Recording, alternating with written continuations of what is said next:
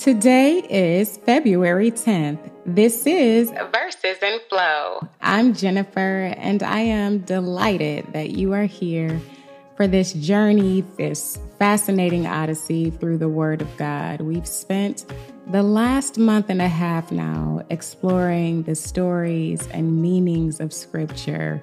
We're finding reflections of ourselves in them, feeling the joys and the challenges, the difficulties, the struggles, the suffering, just like the people of earlier generations felt when they were actually living these stories, which is the goal of our expedition to know the God of our story intimately and have the Bible leave an impression on us every single time we experience it. As we begin, let's think about coming here every day with one goal. What does God want for me today? What does He want from me today? That might be two goals, but you understand. And have expectations about exactly what you'll give and take from this experience. Let's flow into this word and invite this word to flow into us. Exodus chapter 30, verse 11 through chapter 31, verse 18, the voice translation. The Eternal One continued giving instructions to Moses. When you take a census of the population of Israel, each person should pay a ransom to me so that no disease will spread among them when you count them. Everyone who is counted must bring one fifth of an ounce of silver, a weight based on the sanctuary's measure where two thirds of an ounce equals 20 gerahs, and it is to be given to me as an offering. Everyone who is 20 years old and older will be counted and must give this offering to me. The rich will not pay more, and the poor will not pay less than one fifth of an ounce. This money will go to me in order to ransom your lives. Take all the money collected from the people of Israel and use it to provide for the service of the congregation tent. This will serve as a constant reminder of my covenant with Israel and provide a way to atone for your lives. The Eternal One instructed Moses regarding the basin for ceremonial washing. Make a bronze basin for ceremonial washing and set it on a bronze stand. Place it between the congregation tent and the altar. Keep water in it at all times. When Aaron and his sons enter the congregation tent, or when they approach the altar to minister before me by offering a sacrifice by fire, they must wash their feet and hands so that they will not die. It is important that they are to wash their hands and feet so that they will not die. This directive stands forever for Aaron and his descendants, and they must observe it throughout all generations. The Eternal One instructed Moses regarding the anointing oil. Collect the best spices, 12 and a half pounds of liquid myrrh, 6 pounds of fragrant cinnamon, 6 pounds of fragrant cane, and 12 and a half pounds of cassia, in accordance with the sanctuary weights and one gallon of olive oil. Blend all these spices together like a skillful perfumer to make a holy anointing oil. This fragrant mixture will be used as a holy anointing oil. Use it to anoint the congregation tent and the covenant chest, the table and all its accessories, the lampstand and its tools, the altar of incense, the altar for the burnt offering and all its tools, and the basin and its stand. Consecrate all these furnishings and their utensils so that they are most holy. Anything that touches them will become holy. Anoint Aaron and his sons and consecrate them so that they are able to serve as my priests. Address the Israelites and say, This is my sacred anointing oil that you will use for all generations. It must not be poured on anyone else. Do not attempt to make an anointing oil for your own purposes with the same ingredients and the same proportions. It is sacred, and it is to be sacred to you. Whoever makes a similar blend or anoints anyone who is not ordained as a priest will be cut off from the community. the Eternal One instructed Moses regarding the fragrant incense. Gather three aromatic spices, stacte, onycha, galbanum, and mix them with pure frankincense in equal measure. Have a perfumer take this mixture and blend it carefully with salt in order to create a pure and sacred incense. Grind it into a fine powder and place some of it in front of the covenant chest in the congregation tent where I will meet you. It will be most holy to you. Do not attempt to make incense for yourselves with the same ingredients in the same proportion. You must regard this as perfectly sacred to me. Whoever makes an incense like it and uses it for themselves will be cut off from the community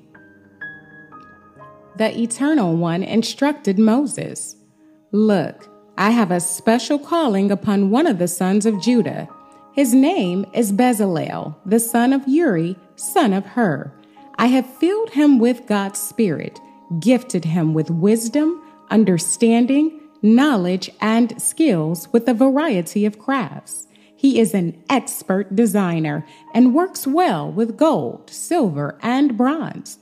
He is able to cut and set gems, work with wood, and skillfully perform any craft needed to help construct the congregation tent and its furnishings. I have appointed Oholiab, son of Ahisamach of the tribe of Dan, to assist Bezalel. I have gifted all of Israel's artisans with the skills needed to build everything I have instructed you the congregation tent, the covenant chest, the seat of mercy that covers it, all the furnishings for the tent, the table and its accessories, the pure gold lampstand with all its tools, the altar of incense, the altar for burnt offering with all its utensils, the washing basin and its stand, the woven garments, Aaron's sacred priestly garments, the clothes worn by Aaron's sons when they serve as my priests, the anointing oil, and the fragrant incense to be used in the holy place. The craftsmen are to design and build all of these exactly as I have instructed you. The Eternal One instructed Moses regarding the Sabbath. Speak to the Israelites and tell them, You must be careful to observe my Sabbaths, for the Sabbath day serves as a sign between me and you for all generations so that you will know I am the eternal one who has set you apart from all the other nations. Keep the Sabbath because it is a sacred day for you, different from all the other days. Anyone who violates the Sabbath or defiles it must be executed. Anyone who works on the Sabbath will be cut off from the community. You have six days out of every week to do whatever work is needed. But the seventh day is the Sabbath a day set aside for rest and only rest. It is sacred to me. Anyone who works on the Sabbath must be executed. Therefore, the Israelites are to keep the Sabbath and celebrate it throughout all their generations as an everlasting covenant. The Sabbath exists as a sign forever of the covenant between me and the people of Israel. For I made heaven and earth in six days but then on the seventh day, I stopped my work and was refreshed. When God had finished giving these instructions to Moses on Mount Sinai, he gave Moses the two stone tablets as a witness to their agreement, inscribed by the very finger of God. Matthew 26, verses 47 through 68. There he was, Judas, one of the twelve, leading a crowd of people from the chief priests and elders with swords and clubs. The chief priests and the elders were right there, ready to arrest Jesus. And Judas, the one who intended to betray him, had said to the elders and the chief priests that he would give them a sign. Judas Iscariot, I'll greet him with a kiss and you will know that the one I kiss is the one you should arrest. So at once he went up to Jesus. Greetings, teacher. He kisses him. My friend, do what you have come to do. And at that, the company came and seized him. One of the men with Jesus grabbed his sword and swung toward the high priest's servant, slicing off his ear. Put your sword back. People who live by the sword die by the sword. Surely you recognize that if I called on my father, he would send 12 legions of messengers to rescue me. But if I were to do that, I would be thwarting the scriptural story, wouldn't I?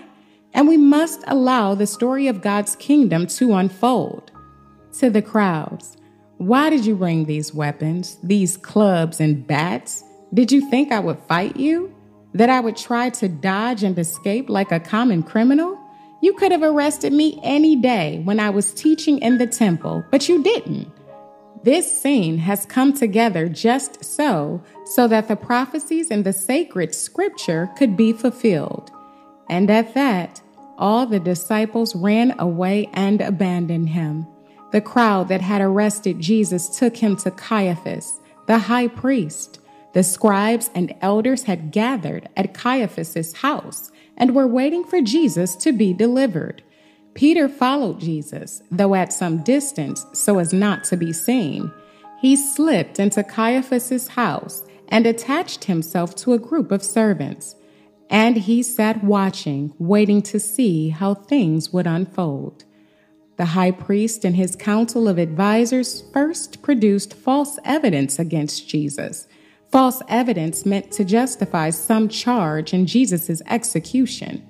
But even though many men were willing to lie, the council couldn't come up with the evidence it wanted. Finally, two men stood up. Look, he said, I can destroy God's temple and rebuild it in three days. What more evidence do you need? Then Caiaphas, the high priest, stood up and addressed Jesus. Aren't you going to respond to these charges? What exactly are these two men accusing you of? Jesus remained silent.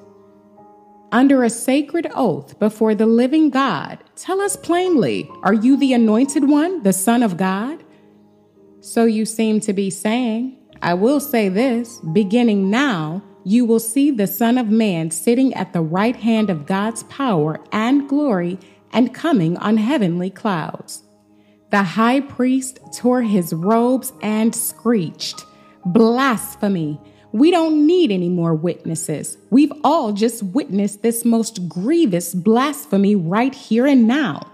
So, gentlemen, what's your verdict? He deserves to die. Then they spat in his face and hit him. Some of them smacked him, slapped him across the cheeks, and jeered. Well, anointed one, prophesy for us if you can. Who hit you? And who is about to hit you next? Psalm 32, a contemplative song of David. The Psalms celebrate God's forgiveness that comes through confession and repentance. Some interpreters link this psalm to David's sin with Bathsheba after Nathan had exposed his transgression. But the king certainly had other failings. Even if we do not associate this psalm with any personal transgression by David, it serves well as a model confession for those who are painfully aware of their sin. How happy is the one whose wrongs are forgiven, whose sin is hidden from sight. How happy is the person whose sin the eternal will not take into account.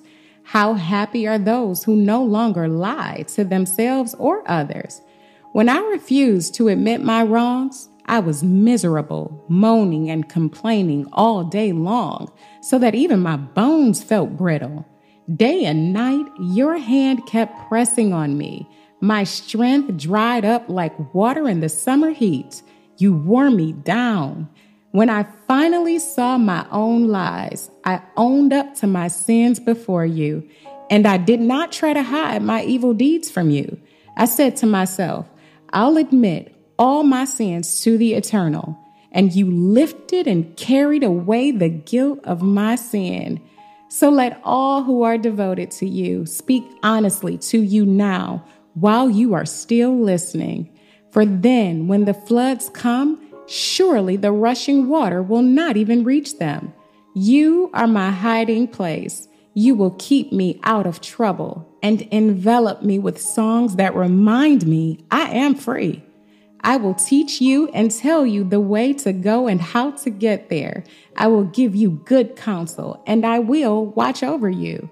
But don't be stubborn and stupid like horses and mules, who, if not reined by leather and metal, will run wild, ignoring their masters. Tormented and empty are wicked and destructive people, but the one who trusts in the eternal is wrapped tightly in his gracious love.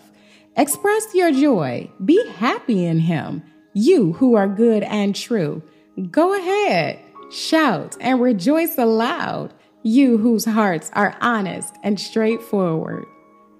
Proverbs chapter 8, verses 27 through 32. When he created the heavens, I was there. When he drew a circle in the deep, dividing the oceans and the sky, I was there. I was there when he established the sky. I was there when the springs in the deep were fortified. I witnessed him lay down the shore as a boundary and put limits on the water and determine the foundations of the earth. All this time, I was close beside him, a master craftsman. Every day, I was his delightful companion, celebrating every minute in his presence. Elated by the world he was making and all its fine creatures, I was especially pleased with humanity. So now listen to me, my children. Those who live by my ways will find true happiness. So, in the Old Testament today, we're continuing to witness God offer instructions and ordinances for the incense altar the yearly religious tax, which revolved around the census and was a small piece of silver used to support both the maintenance of the tent and meant to remind the people of their need for atonement every time they had to pay it. We also see him offering very specific instructions on how to mix the anointing oil. The other really interesting thing that seems to just keep coming up in our readings is God selecting people to do specific things. And today we see him choosing Bezalel and Oholiab to lead the construction of the tabernacle and the making of all its furnishings. The Bible says that God had filled them with his spirit, and many scholars believe this was a foreshadowing of the Holy Spirit coming and bestowing believers with all the different gifts of the Spirit. But with Oholiab and Bezalel, God gifted them with wisdom, understanding, knowledge, and skills with a variety of crafts. They were expert artisans and master craftsmen, according to Exodus. And there are two things that we can take from this. One, if God calls you to it, He will equip you for it. And two, there are all kinds of needs and responsibility for the building of God's church. We need those with theological expertise and leadership savvy to be sure, but we also need those who can build and repair, organize, manage, and strategize. We need those with carpentry skills. We can't have the church falling apart. But we also need people who are gifted in music ministry and production. We need people who can manage events and others still who have a knack for writing or speaking. God has gifted us in different ways, each of us, for the building of his church, and that is physically and spiritually. He wants us all using our unique gifts, skills, talents, experience, and expertise. And I know I have belabored this point to death, so I'm not going to stay here today, but we see it in scripture. He has gifted people to do very specific things, and it's up to us to carry out that plan. And then in the New Testament, here comes Judas leading the mob, who apparently came ready to fight because they had clubs and bats and swords. And I know what I said yesterday, but I take it back. I am mad at Judas. I cannot believe that he walked with Jesus for all this time supped with him, sat at his feet, received all his teaching, and then for 30 freaking pieces of silver, which was the price paid to the master of an enslaved person if they were accidentally killed by an animal, and it wasn't even considered a large amount of money. You betray God in the flesh? Sir, make it make sense. what did you really stand to gain? What did you think you were going to get out of this? Money? When you were literally friends with the man who came offering you the priceless gift of eternal life? But he did it. Judas, he did it in the most trifling way with a kiss, which is meant to be an expression of affection and affinity, a physical gesture of closeness and loyalty. And that is how you choose to identify him? Why couldn't you just point? Once he did, though, the mob came and they seized Jesus. Then Peter, who exercised both poor judgment and poor aim, because Lord knows he was probably trying to kill the guy, cut one of the man's ears off. And Jesus says, probably a bit aggravated, Peter, put your sword up. You're doing too much. You don't think I can call my father right now and a whole army of angels would be down here to defend me? You still don't get it. As many times as I have told y'all that this is how things have to happen, you are still clueless. And then he looks at the crowd like the cowards and clowns they were. He says, Was all this even necessary? Y'all got clubs and swords to capture me? You saw me teaching every day in the temple, and not once did y'all try to arrest me. But now you come for me in the middle of the night? like I'm some kind of dangerous criminal with all this foolishness. But it's all good. I get it. Even if y'all don't, this is how it has to go down according to the scriptures. But cowards, they definitely were. Because if you recall, back in Matthew 26 5, they said to each other that they had to secretly capture him because if they didn't, the people would riot. So they didn't want any smoke from the crowds. And thanks to Judas, they knew exactly where to come and get Jesus because Judas would have known all the places Jesus likes to frequent to pray and get away from all the people. Then, after all of this happens, this whole episode of them coming to capture Jesus like a mob in the middle of the night, the disciples desert him and flee. These same friends who had just said, May it never be us, Master. We'll never leave you. We'll never turn our backs on you did that exact thing when he needed them most. Later that night, Jesus is put on trial, and we see all the exaggerated outrage and melodrama by the high priest who tore his clothes and screeched to show his horror at the few words that Jesus did speak. It was all a farce, nothing more than a show trial with a predetermined outcome. The judges didn't want to hear his side, they just wanted him dead. But of course, we know that this horrible experience was all a part of a larger plan for our redemption. The woman with the alabaster box who anointed Jesus' head and what we read a couple days ago is the one final thing that I want to point out. What a beautiful vignette it is of a woman who understood the assignment, both assignments, hers and Jesus's. The Gospel of John tells us that this woman was Mary, the sister of Lazarus. Whereas them disciples were more concerned about how expensive the oil was and how it could have been sold and give it to the poor, Mary was concerned about how much Jesus was worth and how he should be honored. She was willing to give her best, her most expensive thing to Jesus. What an example she is to us today because she showed us what is really important to make the best use of our resources to honor God as much as we can. Hers was the last act of love that Jesus received before the treachery and trauma he would endure. What a legacy! And from Mary to Judas, what a contrast. In the end, one chose death and the other chose life. One chose to walk out on him, the other chose to worship him. One chose to betray him, the other chose to stay with him. One earned Jesus' respect, the other his ridicule.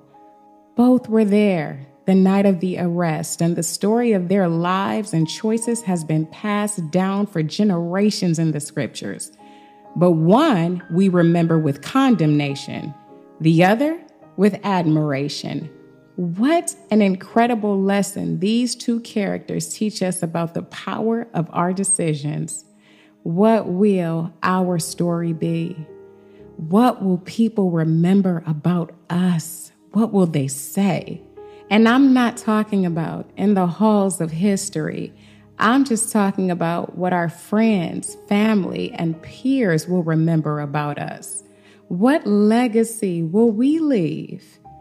Every day, we are penning a narrative about our lives with the way that we choose to show up or not, with the way we treat people, with the way that we spend our time.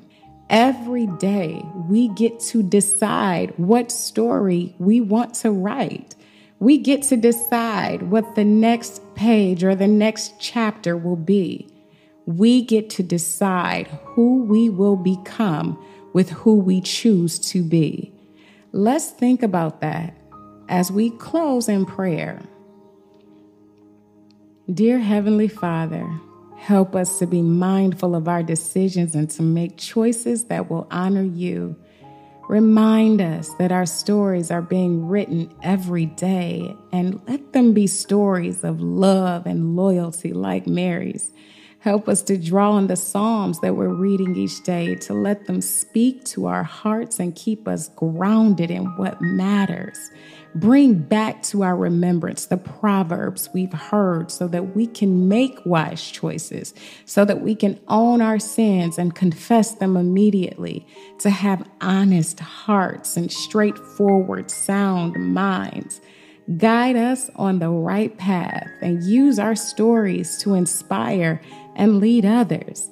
Help us, Lord, to be vulnerable enough to share what needs to be shared so that it can serve as a cautionary tale for someone else and save somebody some unnecessary heartache and suffering. And Lord, while we are in this sacred space, reveal to us what you want us to know and how you want us to contribute to your larger story. We are open and receptive with our pen in hand. We want nothing more than to please you. Speak to us and through us. In Jesus' name we pray. Amen. And our affirmation My life has purpose and my time is precious. I will waste neither on things that do not serve me or further my mission here on earth. My life has purpose and my time is precious.